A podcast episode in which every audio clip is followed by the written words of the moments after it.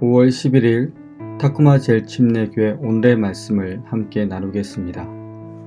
오늘 아침도 하나님의 말씀을 함께 나누는 우리 모든 성도님들에게 하나님이 주시는 은혜와 평강이 이미 임한 줄로 믿습니다. 오늘 본문은 신명기 16장 13절에서 22절까지의 말씀입니다. 신명기 16장에는 이스라엘의 대표 명절인 6월절, 무교절, 맥주절, 초막절에 대해서 소개하고 있습니다. 이 명절들 중에서 6월절과 무교절은 이스라엘 민족의 출애굽 사건을 기념하는 절기고 맥주절은 추수와 관련된 명절이죠. 지금까지도 이스라엘 사람들이 지키는 명절 중에는 이런 성경에서 유래된 명절이 많고 이런 명절들은 하나님이 직접 그들에게 만들어 주신 명절입니다. 그래서 이 명절들은 거룩한 것이고 인간을 향한 하나님의 사랑의 성품이 잘 나타나고 있습니다. 오늘 본문에서 하나님은 초막절을 지내는 방법을 설명해 주시는데 초막절은 수장절이라고도 불리며 맥추절과 마찬가지로 추수와 관련된 절기입니다. 7월과 9월 사이에 올리브 그리고 포도, 무화과 등을 추수한 후에 지키는 가을 명절인 거죠.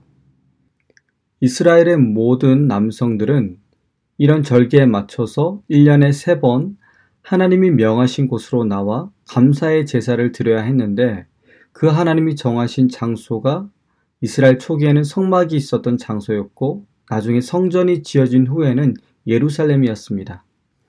이 절기에 대한 하나님의 가르침을 통해서 우리는 하나님이 우리 인간을 창조하셨을 때 처음 의도하셨던 본연의 관계를 확인할 수 있습니다.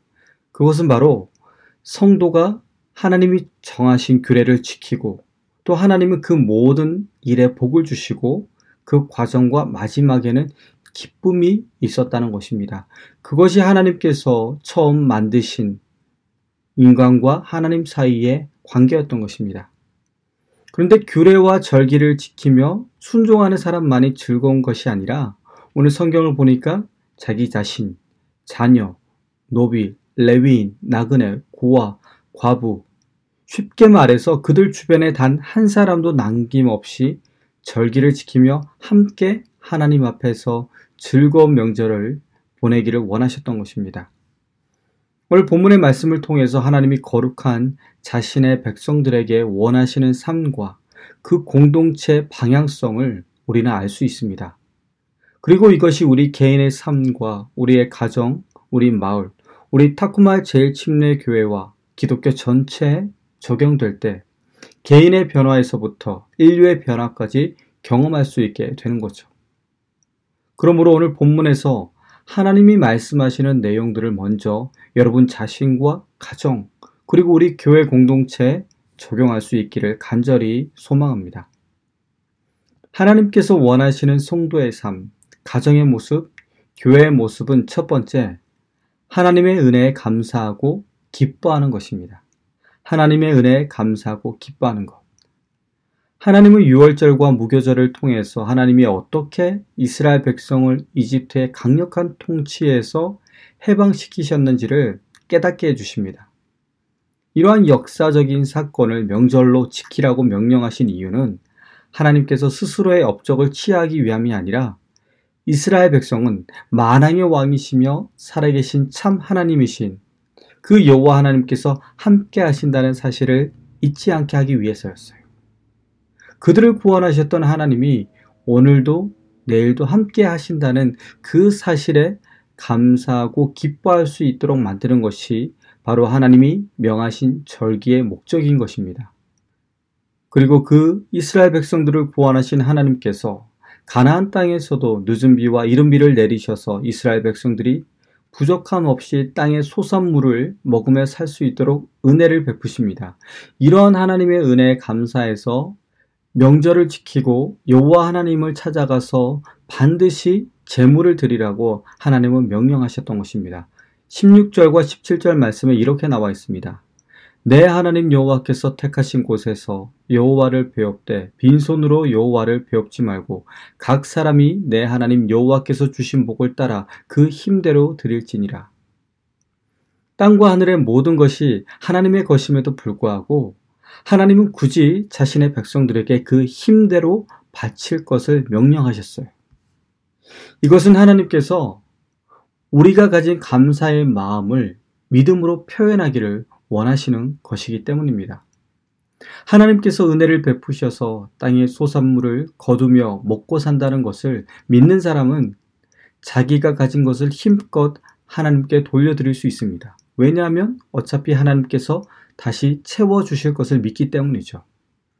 하지만 하나님을 온전히 신뢰하지 못하는 사람은 자신의 힘대로 재물을 바치는 것이 결코 쉽지 않을 것입니다. 왜냐하면 다음 추수에도 하나님께서 그렇게 자신에게 은혜를 베푸실지에 대해서 확신이 없기 때문입니다.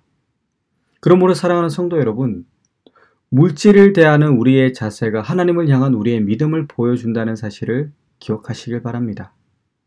하나님은 오늘날에도 여전히 적용될 수 있는 헌금에 대한 그런 기준을 오늘 가르쳐 주셨어요. 그것은 바로 우리 하나님 여호와께서 주신 복을 따라 그 힘대로 드리는 것입니다. 이것이 바로 드림의 기준이에요. 억지가 아니라 자원하는 마음으로 기쁨으로 우리의 힘대로 드리는 거죠.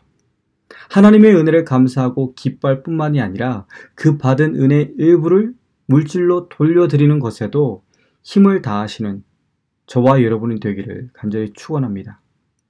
그것이 바로 하나님이 원하시는 성도와 가정과 교회의 모습입니다. 둘째로 하나님이 우리에게 원하시는 모습은 약자를 보호하고 그들과 더불어 살아가는 것입니다. 하나님의 백성들은 그 공동체에 있는 약자들을 돌보고 보호해야 할 의무가 있습니다. 다시 한번 말씀드리지만 이것은 선의로 하는 것이 아니라 하나님이 우리에게 명하신 명령, 의무라는 것을 알아야 합니다. 오늘 본문에서도 그것이 강조되고 있는데요. 제가 14절의 말씀을 읽겠습니다. 절기를 지킬 때는 너와 내 자녀와 노비와 내 성중에 거주하는 레위인과 객과 고아와 과부가 함께 즐거워하되 계속해서 신명기 안에서 반복되는 내용이 있다면 그것은 노비와 성중에 지내는 레위인, 나그네, 고아, 과부를 돌보라는 것이었습니다. 하나님 사랑과 이웃 사랑이 율법의 가장 큰 중심 내용이라고 정의하신 예수님의 설명처럼 우리가 하나님을 사랑하고 예배하는 것 못지않게 우리의 형제, 자매, 이웃들을 섬기고 사랑할 수 있는 거룩한 주의 백성들이 되기를 간절히 소망합니다. 우리의 신앙 공동체인 타쿠마 제일 침례교회 안에도 돌봄과 섬김이 필요한 지체들이 있습니다.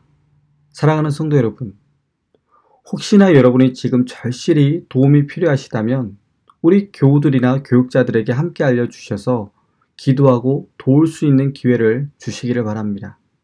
그리고 우리 모두 교회 공동체 안에서 어려움을 당하고 있는 성도들은 없는지 한번 주변을 둘러보기를 원합니다. 그래서 우리 타쿠마 제일침례교회 안에 그 어떤 누구도 소외되지 않기를 소망합니다. 하나님이 우리에게 원하시는 성도와 교회 모습은 약자를 보호하고 더불어 살아가는 사회를 만드는 것임을 우리는 분명히 기억해야 하는 것입니다. 세 번째로 하나님이 원하시는 성도와 교회의 모습은 정의를 실천하는 것입니다. 오늘 본문 18절에서 20절까지의 말씀을 보시면 각 지파에서 재판장들과 지도자들을 세우고 공의로 재판하라고 하나님은 명령하셨어요. 외모로 사람을 보지 말고 뇌물을 받지 말고 오직 공의로 백성들을 재판하라는 내용이었습니다. 그리고 이렇게 공의가 실천되는 사회의 결과는 다음과 같을 것이라고 알려주셨습니다. 20절의 말씀입니다. 너는 마땅히 공의만을 따르라. 그리하면 내가 살겠고 내 하나님 여호와께서 내게 주시는 땅을 차지하리라. 이 말씀은 하나님이 주신 세상을 잘 지키고 그곳에서 복을 누리며 살기 위해서는 그 사회에 공의가 온전히 실현되어야 한다는 말씀입니다. 이것을 반대로 생각해 보면 이스라엘 백성들 안에서 공의가 실천되지 않을 때 하나님께서 그 땅에서 이스라엘 백성들을 쫓아내실 수도 있다는 뜻이에요. 그리고 오랜 세월이 지나 이스라엘의 공의가 실현되지 않는 시대가 되었을 때 그들은 하나님이 허락하신 약속의 땅에서 쫓겨나야만 했던 것을 우리는 역사를 통해서 알 수 있습니다. 나중에 벌어진 이스라엘 민족의 패망은 결국 그들의 국력이 약해서가 아니라 하나님의 말씀을 온전히 지키지 못했기 때문이었습니다. 그러므로 사랑하는 성도 여러분, 우리 개인과 가정, 교회 안에서도 이러한 하나님의 공의가 잘 이루어져야 한다는 것을 명심하시길 부탁드립니다. 그리고 오늘 본문의 말씀을 우리 각자의 삶에서도 적용하기를 원합니다. 우리 모두는 각자의 인생에서 스스로 재판관이 되어서 살아가죠. 그래서 하루에도 수차례 다른 사람에 대해서 판단하고 정죄하고 내 머릿속에서 판단한 사람에게 어떤 말과 행동을 할지를 결정하죠. 이것은 우리 인간의 가장 큰 특징 중의 하나입니다. 선악을 알게 하는 나무 열매를 먹은 우리 인간은 하나님을 대신해서 옳고 그름의 기준을 정하는 존재가 되었기 때문이에요. 스스로 신과 같은 입장에서 다른 인간과 또 세상과 사회를 판단하기 시작한 것입니다. 그래서 죄의 문제를 안고 살아가는 우리 모두는 내가 좋든 싫든 끊임없이 남을 판단하고 정죄할 수밖에 없는 연약한 존재입니다. 이런 우리에게 필요한 것은 바로 정확하고 올바른 판단의 기준을 갖는 거예요. 오늘 성경은 그것에 대해서 우리에게 알려주고 있는데 19절에 나오는 말씀처럼 사람을 외모로 판단하지 말며 불이한 이익을 추구하며 살지 말라는 것입니다. 마지막으로 오늘 본문은 우리 성도와 교회가 우상숭배 그리고 세상의 악한 문화에서 구별된 거룩한 삶을 추구하기를 하나님은 원하십니다. 다 함께 저를 한번 따라해 보시겠습니다. 거룩한 삶을 살자. 거룩한 가정을 이루자. 거룩한 공동체를 이루자.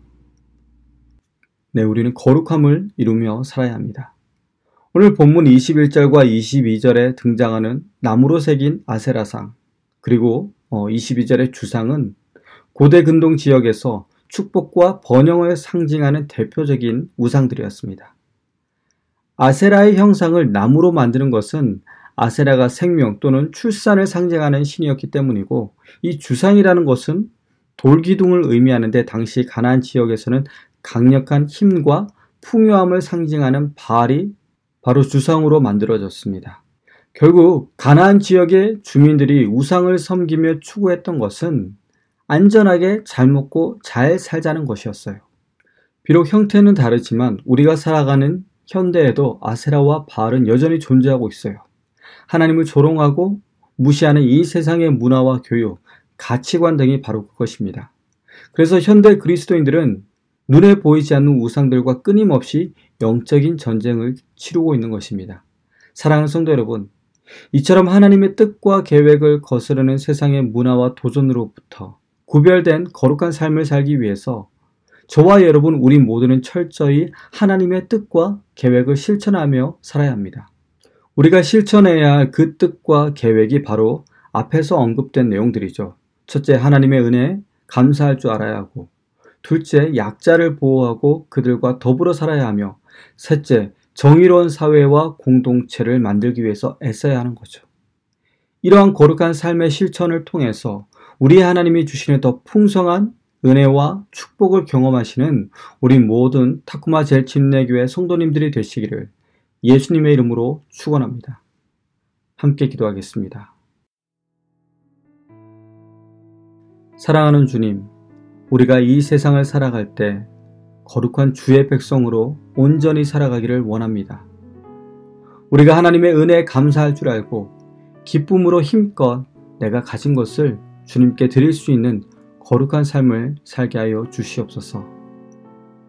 또한 우리 주변에 있는 연약한 사람들을 돌아보며 이 세상에서 정의를 실천하며 살아가는 우리 모두가 되기를 원합니다. 그렇게 순종하며 살아갈 때 하나님이 우리의 삶과 가정과 일터와 직장을 온전히 지키실 줄로 믿습니다. 오늘 이 하루도 모든 것을 우리 주님께 맡겨드리며 살아계신 예수 그리스도의 이름으로 간절히 기도합니다. 아멘.